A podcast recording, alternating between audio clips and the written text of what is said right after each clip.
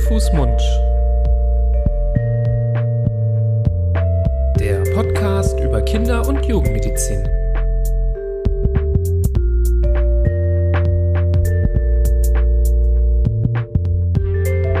So ihr Lieben, hallo und herzlich willkommen bei einer neuen Folge von Handfußmund, eurem Podcast zur Kinder- und Jugendmedizin. Heute gibt es mal wieder eine Wiederholung, nämlich unserer, ja, wahrscheinlich Handfußmund-mäßigsten Folge, nämlich über die Handfußmund-Krankheit. Viel Spaß damit. Ja, guten Tag. Grüß Gott. Herzlich willkommen zu einer nächsten Folge von Handfußmund, der Podcast über Kinder- und Jugendmedizin mit uns, mit Florian, das bist du. Und Nibras, das bist du. Und das bin ich, genau. Eure zwei, ja, vielleicht jetzt langsam Kinderärzte des Vertrauens online. Natürlich nicht euer Real-Life-Kinderarzt, der ist natürlich da und der ist sehr wichtig. Aber vielleicht wachsen wir euch jetzt von Folge zu Folge immer mehr ans Ohr und ans Herz. Und ihr wisst auch unseren Talk hier vielleicht zu schätzen. Das würde uns ja richtig freuen. Und ja, jetzt kommen wir schon, man könnte schon sagen, zum Höhepunkt dieser Podcast-Reihe, denn wir machen quasi heute Inception, nämlich werden wir als Podcast, der Handfußmund heißt, über das Thema Handfußmund-Krankheit sprechen. Endlich. Surprise. Im Ernst hatten wir uns das natürlich vorgenommen, haben wir auch, glaube ich, schon mal angedeutet, das zügig zu machen.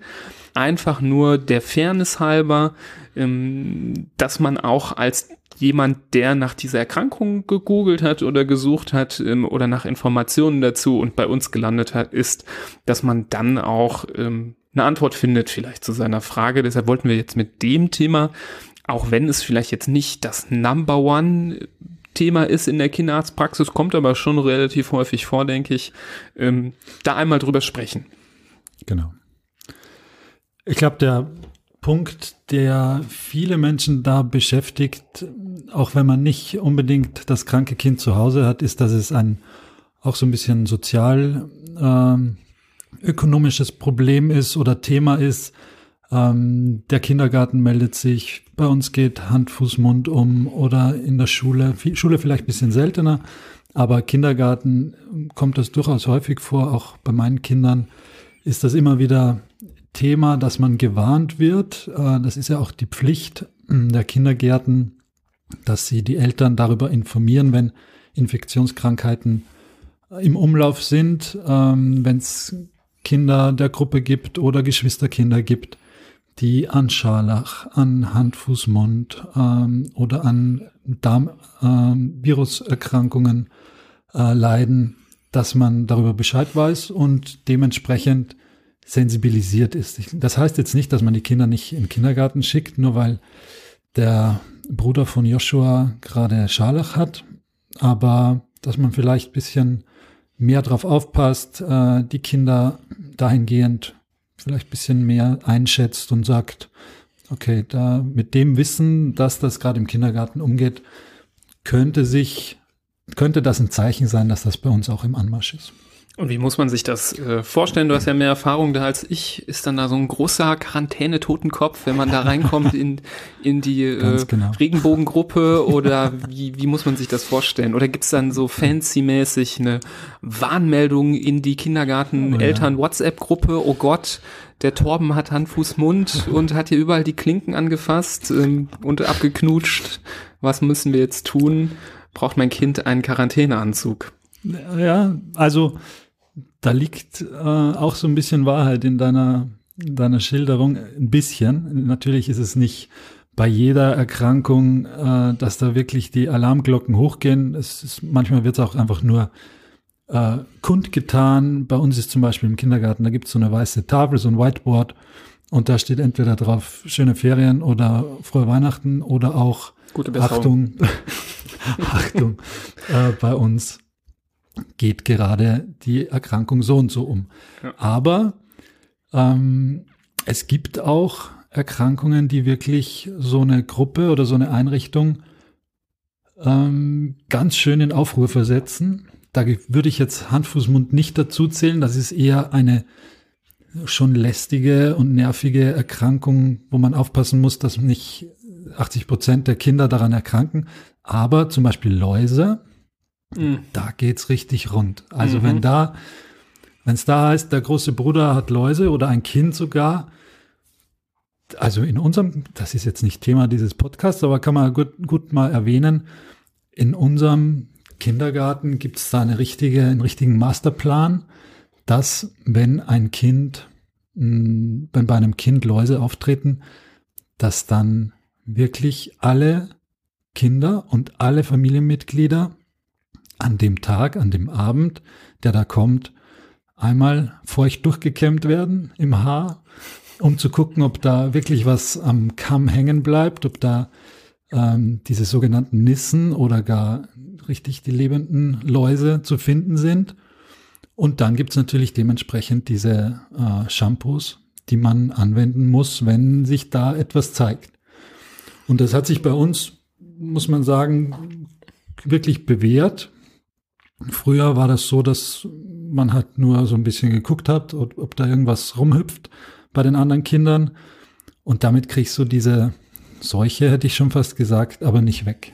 Sondern dann hat 3 Wochen später ein anderes Kind dann erst die schlüpfenden Eier von dem Kind, um das es jetzt eigentlich gerade ging. Und so kriegst du das nicht weg.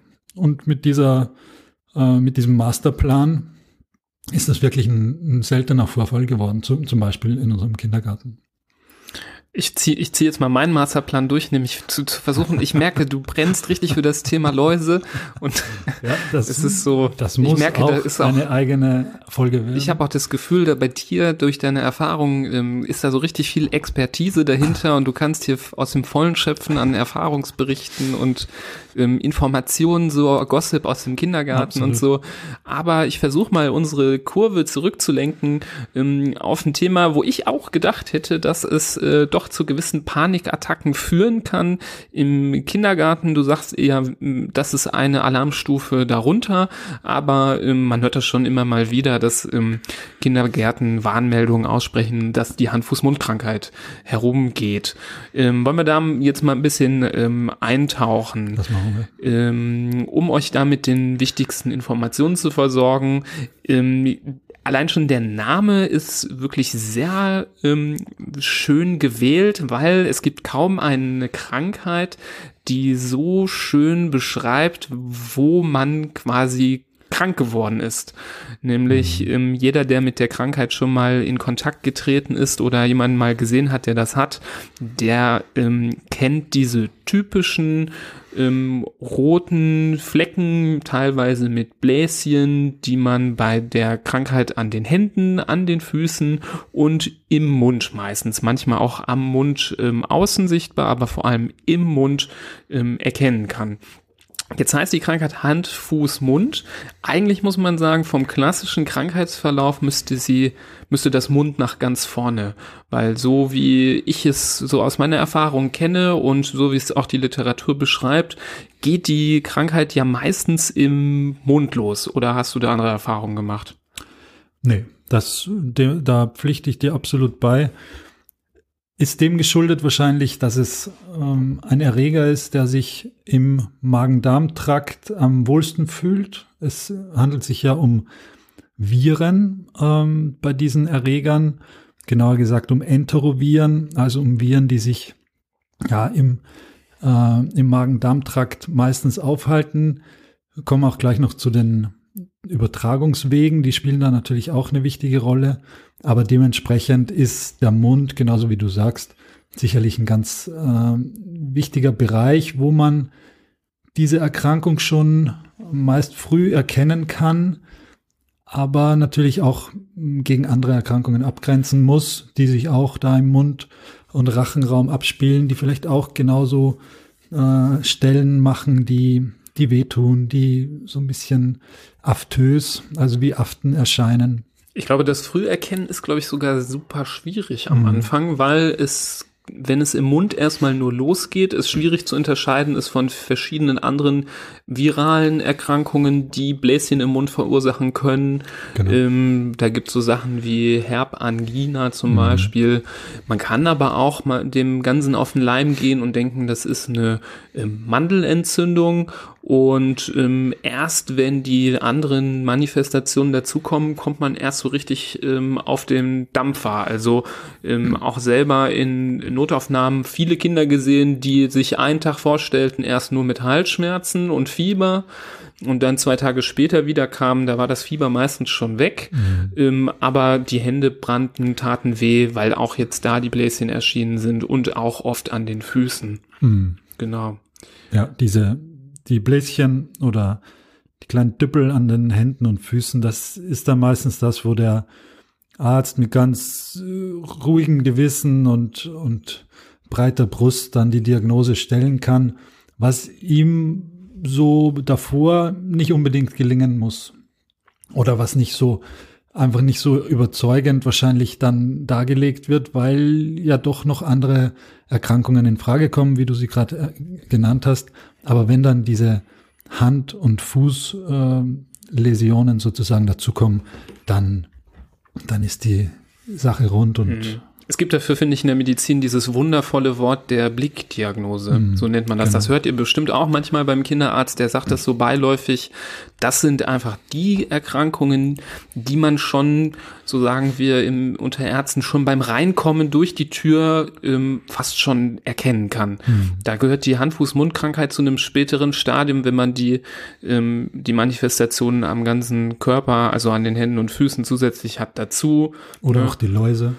Die Läuse, wenn die Läuse groß genug sind und man die schon von der Tür aus springen sieht. Aber andere so Klassiker sind so Sachen wie zum Beispiel, ich denke, jeder Kinderarzt erkennt ein Kind mit Windpocken, wenn er einmal da das T-Shirt ausziehen lässt und man das typische Bild sieht. Also Blickdiagnosen, falls ihr das mal gehört habt, das sind immer die Erkrankungen, wo man eigentlich gar keine weiteren Tests mehr braucht. Man muss kein Blut abnehmen, man muss nicht irgendwie an andere Sachen denken, da ist es eigentlich ganz klar. Und bei der Hand-Fuß-Mund-Krankheit hat man diesen Vorteil schon, dass man dann doch relativ schnell sagen kann, was es ist. Ja. Okay. Wenn wir davon sprechen, dass gerade Kindergärten da auch manchmal Sorgen haben wegen der Hand-Fuß-Mund-Krankheit, müssen wir darüber sprechen, wie es übertragen wird. Du hast gerade schon gesagt, das sind Viren, die sich vor allem im Darm wohlfühlen und eben über unsere Schleimhäute in den Körper eintreten können. Und diese Viren werden vor allem übertragen, zum einen durch Schmieren, also Schmieren von der kontaminierten Flüssigkeit, sei es zum Beispiel der Speichel aus dem Mund, wo die Bläschen drin sind, oder aus der Flüssigkeit, die in diesem Bläschen sich da drin aufhält. Falls ein Bläschen aufgeht, kann man also auch über die Hände und Füße das übertragen. Ich werde nachher ein bisschen mehr zu meiner Geschichte erzählen, aber ich sage euch schon mal eins: Gebt einem Kind mit Hand-Fuß-Mund-Krankheit nicht unbedingt ein High-Five. Das ist nämlich mir passiert. Ich erzähle euch aber später, was das genau wieso das eine doofe Idee war. Die Geschichte kenne ich gar nicht. Ja, ich bin sehr gespannt. Super, dann, das ist doch perfekt. Dann ich dachte, ich hätte es dir schon mal erzählt, aber dann kann ich es nochmal weiter ausführen. Was ich interessant fand, ist, dass nämlich eben diese Viren durch die Schleimhaut eintreten und dann auch relativ schnell ins Blut gelangen und dadurch halt den Weg finden über zum Beispiel der Mundschleimhaut, wo die Krankheit losgeht, dann Richtung Hände und Füße sich ausbreitet. Wieso es jetzt nicht unbedingt am Rücken oder auf der Brust auftritt, das ist eine Frage, die, glaube ich, keiner so richtig beantworten kann. Aber kann. Also die Bläschen, die können ja generell überall auftreten, auch an Stellen, die nicht Hand, Fuß oder Mund sind, aber deutlich seltener. Und die allermeisten Patienten präsentieren sich eben mit diesen Stellen, die da befallen sind. Wobei man eigentlich die Krankheit Hand-Fuß-Mund-Gesäß nennen müsste, weil ich weiß nicht, wieso das fehlt, aber Wenn es eine Stelle gibt, die typischerweise auch betroffen ist, dann ist es häufig auch der Po, manchmal auch der Genitalbereich. Mhm. Da findet man doch häufig bei den Kindern, wenn man die, wie man es auch immer tun sollte, einmal sich richtig ausziehen lässt, dass man den ganzen Körper untersuchen kann, findet man an diesen Stellen auch Bläschen. Keine Diagnose durch Hemd und Hose. Genau, das ist der klassische Spruch, da ist es viel, viel Wahres dran und ist ein super Spruch. Und wenn du das Gesäß ansprichst, muss man auch den Übertragungsweg nennen, der einem vielleicht auch, wenn die Erkrankung schon vorüber ist, noch Probleme bereiten kann, und das ist die Übertragung durch den Stuhl. Mhm. Gerade bei kleinen Kindern, die oft mal in die Hose packen oder einfach auch mal den Finger im Po stecken, wenn sie gerade Langeweile haben. Da kann das durchaus auch noch weitergegeben werden, weitergetragen werden. Und ganz wichtig, auch wochenlang, wenn die Erkrankung schon vorüber ist. Das macht natürlich so eine Quarantäne, wenn man das Kind jetzt nicht in den Kindergarten schickt, aber dann, wenn es wieder gesund ist, wenn die Bläschen abgeheilt sind, erklären wir gleich noch, auch noch mal schwieriger, da jegliche Übertragung abzustellen. Ja. Finde ich gut, dass du das Thema schon ansprichst, weil wir gerade schon über Übertragungswege gesprochen haben. Wie lange ist man denn in der Regel ansteckend? Kann man natürlich nie vorher in eine sehr exakte Zeitspanne formulieren, aber definitiv sollte man immer im Kopf haben, dass solange Bläschen da sind, die noch Flüssigkeit beinhalten, dass man dann ansteckend ist, und für den Mund, für diese Aften, die du gesagt hast, solange man diese Aften im Mund hat, gilt man als ansteckend. Das sollte man auch in Berufen, wo man vielleicht dann, wenn man erwischt worden ist durch die Krankheit, wo es vielleicht blöd wäre, jemand anderen anzustecken, auch definitiv berücksichtigen. Das muss auch der Arzt berücksichtigen, da einen ausreichend lange krank zu schreiben. Jetzt habe ich ein bisschen gespoilert, weil ich jetzt hier schon gesagt habe, krank schreiben. Ich wollte nämlich eigentlich mal darauf die Frage so in den Raum werfen, Hand-Fuß-Mund-Krankheit, das kennt man ja eigentlich eher so von Kindern, und ich war auch erstaunt, erzähle ich auch gleich genauer wieso, nämlich die Frage, betrifft es denn eigentlich nur Kinder? Ist das so eine typische Kinderkrankheit oder können auch Erwachsene betroffen sein? Und da komme ich dann jetzt zu meiner Geschichte. Oh ja. Ich musste nämlich am eigenen Leib erleben, dass man auch als Erwachsener die Hand-Fuß-Mund-Krankheit bekommen kann. Und da schließt sich der Kreis, darum die Empfehlung, einem Kind mit Hand-Fuß-Mund kein High-Five zu geben. Jetzt zu meiner eigenen Verteidigung. Ich bin natürlich kein Idiot, der einem Kind mit offensichtlichen Bläschen auf der Hand ein High-Five gibt. Es war nämlich genau das Tückische, dass es ein Kind war, was erstmal nur die Halsschmerzen hatte, wo man dachte, könnte eine Mandelentzündung sein, kann alles Mögliche sein, an viralen Infekten der Mundschleimhaut. Und wie das dann mal so ist, wenn ein Kind einem ein High Five anbietet, dann rennt man natürlich nicht sofort zum Desinfektionsständer, desinfiziert 30 Sekunden, kommt zurück und gibt dann erst High Five, sondern man lässt sich ja manchmal dazu hinreißen. Und ja, wenige Tage später bekam ich plötzlich Fieber. Es ging los mit Halsschmerzen. Ich dachte auch am Anfang erst, es wäre eine Mandelentzündung oder sowas in die Richtung. Das kriegt man ja als Frischlingsarzt in so einer Notaufnahme ja dann am laufenden Band. Und dann so 2-3 Tage später fingen meine Hände an zu brennen und da waren da so rote Punkte. Und ich dachte erst, das Antibiotikum, was mir der Hausarzt verschrieben hatte, würde ich das nicht gut vertragen, dass ich so eine Art Allergie bekomme. Als ich dann aufstehen wollte, um nachzugucken, was im Beipackzettel steht, merkte ich, dass aber auch die Füße höllisch wehgetan haben. Und dann wurde ein Puzzleteil zum anderen zusammengefügt. Ich habe die Socken runtergerissen und habe gesehen, da sind Punkte, an den Händen sind Punkte, und da war die Blickdiagnose gestellt, bei mir selbst. Und so habe ich erfahren, dass auch Erwachsene Handfußmundkrankheit kriegen können. Und ich muss sagen, ich war, glaube ich, noch nie so lange flach gelegen durch einen Infekt wie durch die Handfußmundkrankheit. Das hat bestimmt ungefähr eine Woche gedauert, in der ich mich schon nicht besonders toll gefühlt habe. Und dann nochmal einige Tage länger, bis diese ganzen Läsionen, diese Flecken und Bläschen verschwunden sind. Mhm. Also das war doch ein langwieriger Prozess, was einen dann vielleicht doch nochmal daran erinnern sollte, vorsichtig zu sein. Also wenn man das bei seinem eigenen Kind sieht, dass man dann einfach eine bessere Handhygiene einhält und einfach guckt, dass man sich regelmäßig die Hände wäscht. Mhm. Ja. Dramatisch und traumatisch offensichtlich. Aber ich bin froh, dass wir das hoffentlich heute mit dieser Folge, dass wir eine Katharsis ja. Ihr seht es nicht, während wir das jetzt hier aufnehmen, sitzt der Florian in einem Sessel mit so einem Block vor sich und ich liege auf so einem Sofa und habe die Augen geschlossen und er macht sich Notizen zu meiner tiefen Psychologie. Nee, genau. Das ist, ja. Ich glaube, was du hier ansprichst, was du am eigenen Leib erlebt und erlernt hast, das ist auch einer der Gründe, warum einem durchaus einige Kinderärzte nicht die Hand geben, wenn man reinkommt. Das ist jetzt nicht, weil sie unhöflich sind oder Rüpel sind, die keine Manieren gelernt haben in der Kinderstube, sondern da ist wirklich ganz schön viel ansteckendes Material unterwegs in so einer Kinderarztpraxis. Das gilt natürlich auch für die Kinder und die Angehörigen, die da im Wartezimmer sitzen. Mhm.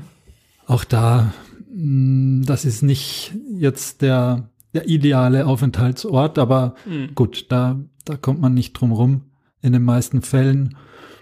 Aber also nicht böse sein auf den Kinderarzt, der einen nur von Weitem grüßt. Ja. Was, wir haben ja noch gar nicht gesagt, wie das Virus genau heißt, was diese Krankheit macht. Das hat nämlich einen zur Erkrankung passenden Namen. Das sind diese sogenannten Coxsackie-Viren, ne? So richtige kleine Säcke, diese Coxsackie-Viren. Denn man denkt sich ja, na gut, jetzt hatte ich die Handfuß-Mund-Krankheit, jetzt bin ich doch bestimmt immun dagegen. Das kriegt man doch bestimmt nur einmal. Und die Antwort ist leider sehr enttäuschend. Jein, aber mit großem Betonung auf Nein.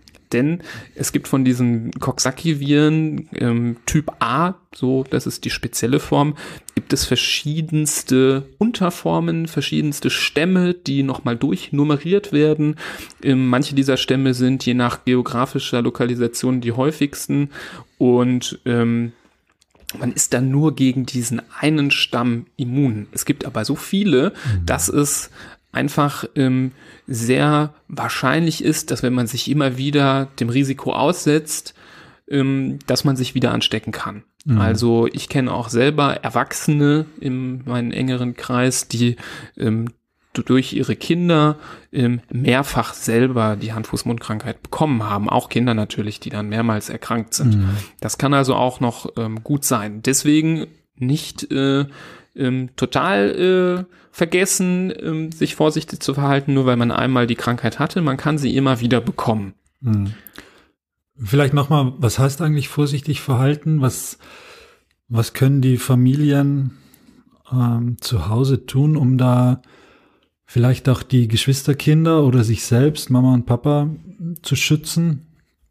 Ich glaube, so ein Desinfektionsmittel, so ein kleines Fläschchen, gehört in jeden Haushalt. Auch wenn alle gesund sind, das sollte im Badezimmerschrank oder im Apothekenschrank vorhanden sein, um genau bei diesen Fällen, in diesen Situationen auch eine dementsprechende Hygiene durchführen zu können, dass man sagt, okay, jetzt der Zweijährige, der hat jetzt die Erkrankung, natürlich wird der weiter teilhaben am Familienleben, aber wenn ich den jetzt zum Beispiel eine frische Windel mache oder ihn sonst irgendwie versorge oder ihm die Zähne putze oder sonst irgendwie, dann, bevor man sich dem Rest der Familie, den anderen Kindern widmet, einmal das Fläschchen, sich die Hände desinfizieren, dann verringert man schon mal diesen Übertragungsweg. Man kann es eh nicht ganz ausschließen, man kann die Kinder nicht isolieren oder in Quarantäne stecken, das soll natürlich nicht sein, aber das, was man tun kann, sollte man auch tun. Die Erkrankung kriegt man ja nicht dadurch, dass man die Viren auf die eigenen Hände bekommt zum Beispiel, sondern wenn man diese Viren dann an den eigenen Händen trägt und dann was ist mit der Hand, wenn das zum Mund geführt wird oder irgendwie anders in Kontakt kommt mit unseren Schleimhäuten. Darüber kann es dann übertragen werden. Berührt man aber ein Kind, was die Erkrankung hat und desinfiziert sich danach gut die Hände, dann ist das Ansteckungsrisiko deutlich gesunken. Und auch wenn man sagt, was ist besser, Hände waschen oder desinfizieren, kann ich mich noch sehr gut erinnern an mein Studium, wo wir mal die Hände gewaschen haben und auf so einen... Einmal? Man hatte nicht viel im Studium. Nein, dass man, da hatten wir ein mikrobiologisches Praktikum, da mussten wir uns die Hände einmal sehr gründlich waschen und dann mit dem Finger über so eine Nährmedium gehen und dann einmal die Hände desinfizieren und über ein Nährmedium gehen. Dann hat man geguckt, auf welcher Platte wachsen mehr Keime. Und auf der Platte mit dem Händewaschen waren trotz aller Gründlichkeit sehr viele Keime gewachsen und auf der Platte, wo man sich die Hände desinfiziert hat, mit einem richtigen professionellen Mittel, da war fast nichts drauf. Also deswegen hast du vollkommen recht, eine super Empfehlung, dass man sich, kann jeder zu Hause haben, aber gerade wenn man Kinder hat, die immer mal wieder sich einen Infekt schießen im Kindergarten, dass man so ein Mittel zu Hause hat für den Fall. Ja. Okay, sehr gut. Was auch ich öfter gefragt worden bin, wenn Kinder sich mal vorgestellt haben mit der Erkrankung, war dann die Frage, könnten das auch Windpocken sein? Ja. Und wie kann man das denn gut voneinander unterscheiden? Ja, also die Windpocken, das ist auch eine Viruserkrankung, auch mit Hautläsionen, also mit zu kleinen Bläschen, die aber für den, vielleicht nicht für den Laien, aber dann hoffentlich für den Profi, sich doch ganz anders darstellen, in einem anderen Ausbreitungsmuster. Die können oder treten generell am ganzen Körper auf, am ganzen Stamm, also auch am Bauch, an der Brust, an den Oberarmen, Unterarmen und sind so in ganz unterschiedlichen Reifestadien, sage ich jetzt mal. Das sind kleine Bläschen, die gerade erst entstehen, dann gibt's größere, die kurz vorm Aufplatzen sind, dann gibt's welche, die schon aufgeplatzt sind und schon wieder abheilen oder verkrusten oder aufgekratzt sind, weil sie jucken. Also das Bild ist dann im Großen und Ganzen schon ein Unterschied zu Handfußmund. Genau. Also wenn man das so über den ganzen Körper verteilt sehen würde, man sieht ja die Windpocken durch die durch gut durchgeführten Impfungen immer seltener, aber wenn man das sehen würde, dann würde es eher gegen Hand-Fuß-Mund-Krankheit und doch für Windpocken sprechen, beziehungsweise umgekehrt. Wenn die Läsionen nur an den typischen Stellen sind, dann ist es höchstwahrscheinlich keine Windpockeninfektion. Eine Sache wollte ich noch erzählen, nämlich da darf man sich nicht erschrecken. Es gibt eine Komplikation, die etwas später auftritt, nachdem man die Bläschen an Händen und Füßen hatte, die dann auch ordentlich wehtun können. Das ist nämlich eine etwas fiese Komplikation an den Fuß- und Fingernägeln, dass nämlich die sich ablösen können. Mhm. Das weckt jetzt bei manchen Erinnerungen an irgendwelche ganz furchtbaren Horrorfilme. Ist auch ein bisschen so, weil es wirklich, finde ich, eines der unangenehmsten Dinge ist, die so passieren können. Aber eben dann, wenn diese Bläschen auch mal unter dem Nagel, im Bereich des Nagelbetts auftreten können, löst sich nach der Verheilung der Stelle oft an der Stelle diese Nagelmatrix auf und der Nagel kann dort kaputt gehen und es können teilweise Nägel und Zehennägel ausfallen. Keine Sorge, die wachsen auch alle wieder nach, aber es ist trotzdem blöd und das sollte man im Hinterkopf behalten. Das kommt nämlich häufig erst so eine Woche, 2 Wochen nach Anfang des Infektes. Auch da merkt man, da hat man an der Hand-Fuß-Mund-Krankheit, da hat man was von. Das geht dann relativ lange und hat man immer was zu tun. Das dauert schon ein paar Wochen, bis man dann wieder vollkommen frei ist von irgendwelchen Erscheinungen. Dass alles nachgewachsen ist. Nein, so schlimm ist es natürlich nicht. Aber das ist eine Komplikation, eine nicht schlimme Komplikation, wie es es gibt bei dieser Erkrankung. Das mit den Fuß- und Handnägeln. Unsere erste Episode dieses Podcasts hat sich ja um das schöne Thema Fieber gedreht und wir haben das versucht, in allen Facetten zu beleuchten, wie es möglich ist, bei so einem vage umschriebenen Symptom wie dem Fieber, gehört natürlich zu Handfußmund auch dazu. Die Kinder, das ist meistens so ein erstes Symptom auch, da denkt noch gar niemand an Handfußmund, da sieht noch keiner irgendeinen Ausschlag an den Extremitäten oder im Mund. Aber die Kinder sind schon krank, nicht schwer krank, aber malat und das Fieber ist auch schon bemerkbar. Und danach in der Folge, nach so 2-3 Tagen, zeigen sich dann die Ausschläge an den namensgebenden Stellen und dann wird es leichter zu erkennen. Das Fieber allein ist ja sehr unspezifisch. Ja.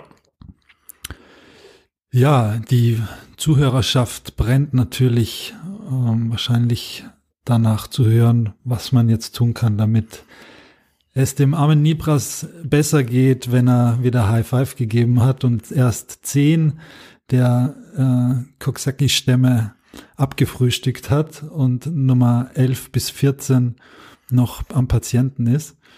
Aber da müssen wir leider Enttäuschung bieten und ernten wahrscheinlich lange Gesichter, weil es gibt kein spezielles Medikament dagegen. Genau, du hast ja eingangs schon gesagt, dass es sich um eine virale Erkrankung handelt.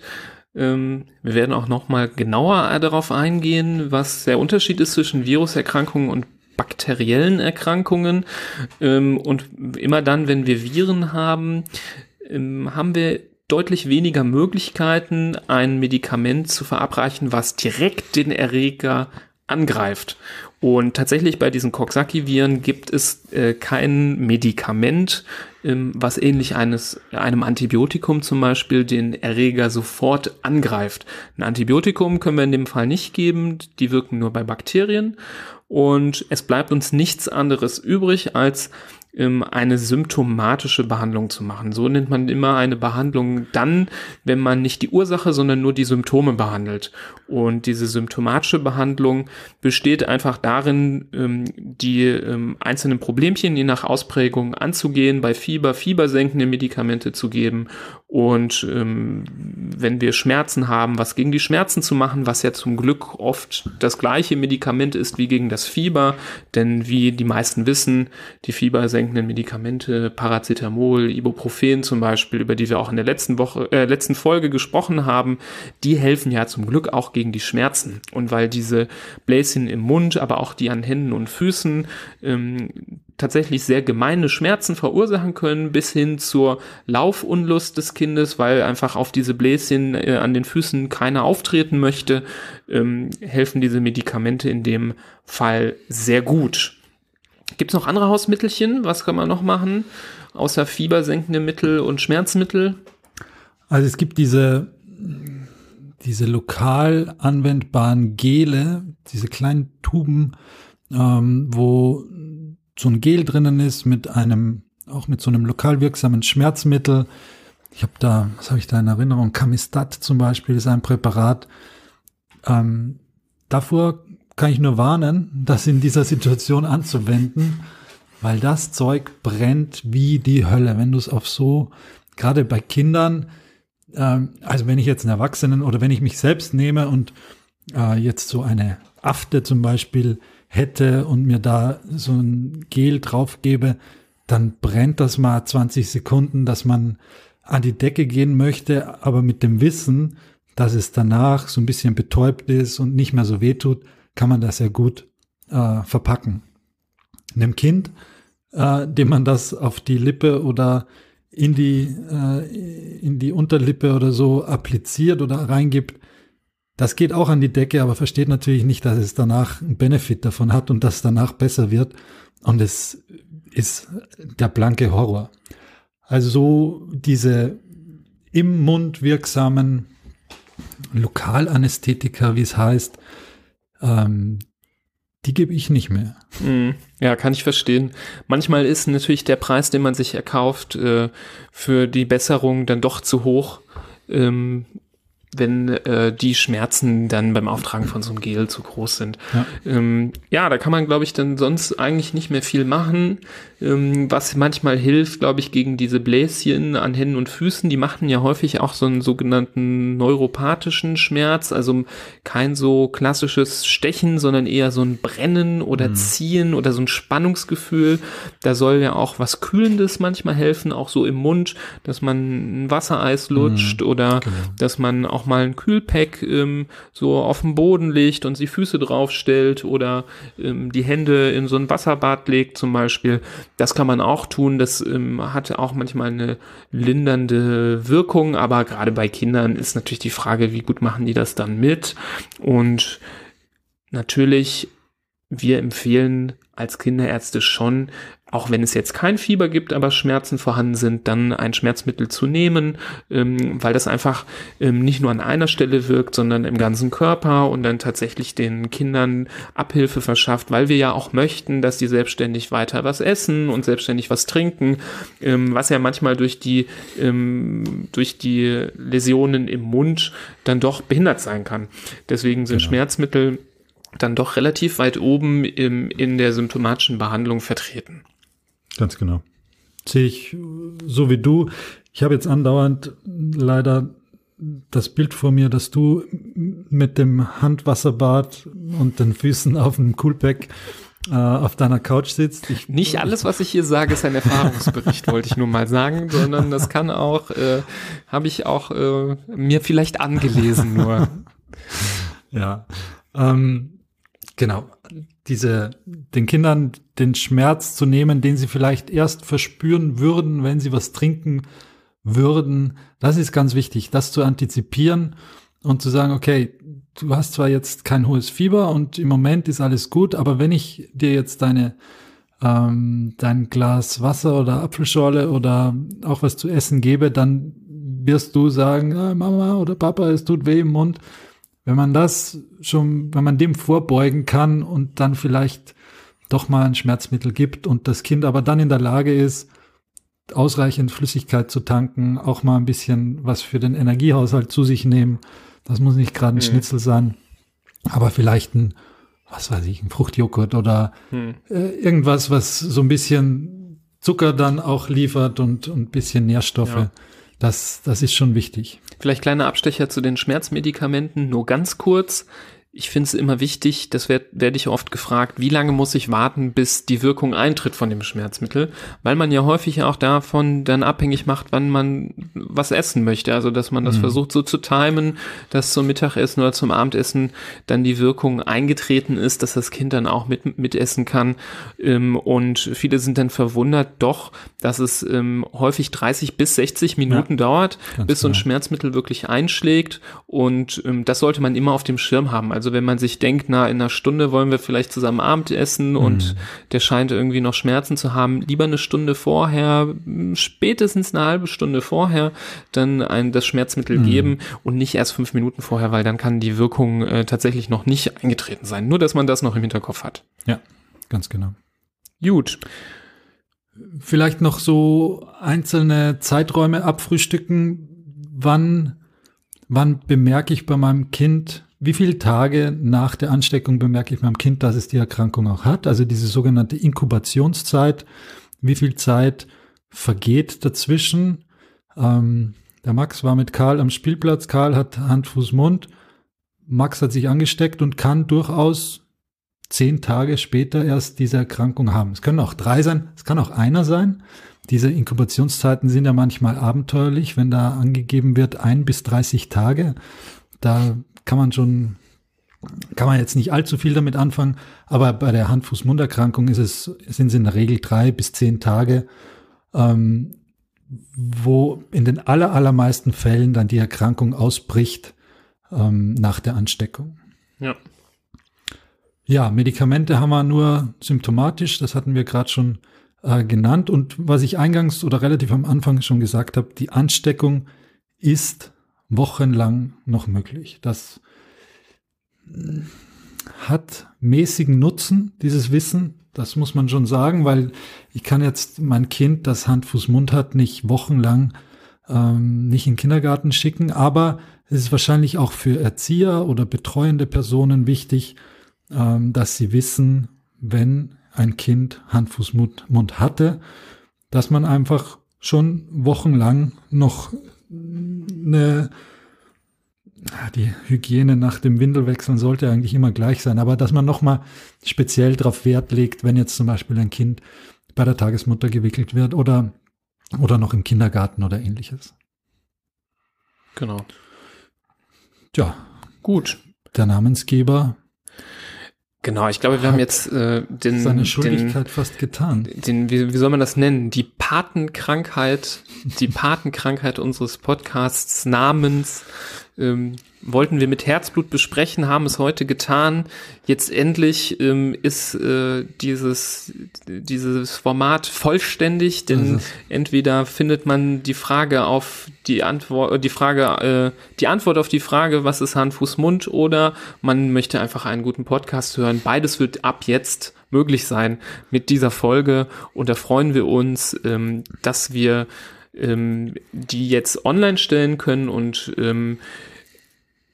das Wichtige ist, dass wir nochmal darauf hinweisen wollen, dass ihr uns natürlich gerne zuhören könnt, aber im Zweifelsfall, wenn euer Kind krank ist, immer auch euren Kinderarzt konsultiert. Unser Podcast soll nicht das geschulte Auge eines Kinderarztes ersetzen.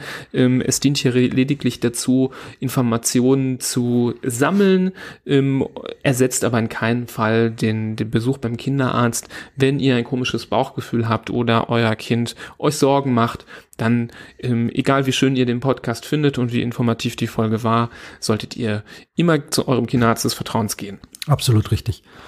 Und noch ein weiterer Hinweis: Wir sind vertreten auf allen gängigen sozialen Medien, wo man auch so ein bisschen Hintergrundinfos dann bekommt oder auch mal sieht, wie die beiden Kerle da eigentlich aussehen, die diesen Podcast steuern.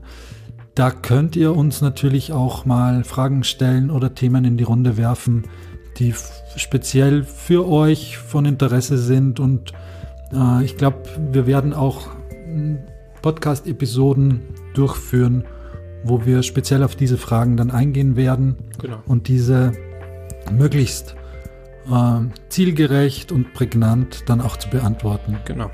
Handfußmund auf Facebook, Handfußmund auf Instagram, auf Twitter findet ihr uns www.handfußmund.de. E-Mail könnt ihr uns auch schreiben, klassisch, info@handfußmund.de. Eine Brieftaube könnt ihr auch senden. Flaschenpost, alles möglich. Nur kein High-Five. Nur kein High-Five, wenn ihr Handfuß... Nee, gerne sonst immer, nur nicht, wenn ihr gerade Handfußmund hattet oder die letzten 4 Wochen. Genau, möchten wir euch jetzt verabschieden. Nur noch daran denken, wenn es euch gefallen hat, eine Bewertung bei iTunes zum Beispiel zu hinterlassen, damit unsere Sichtbarkeit vielleicht steigt und andere Leute, die hier Interesse dran haben könnten, auch von uns erfahren. Florian, wir verabschieden uns und hören uns bei der nächsten Folge Hand, Fuß, Mund. Auf Wiedersehen.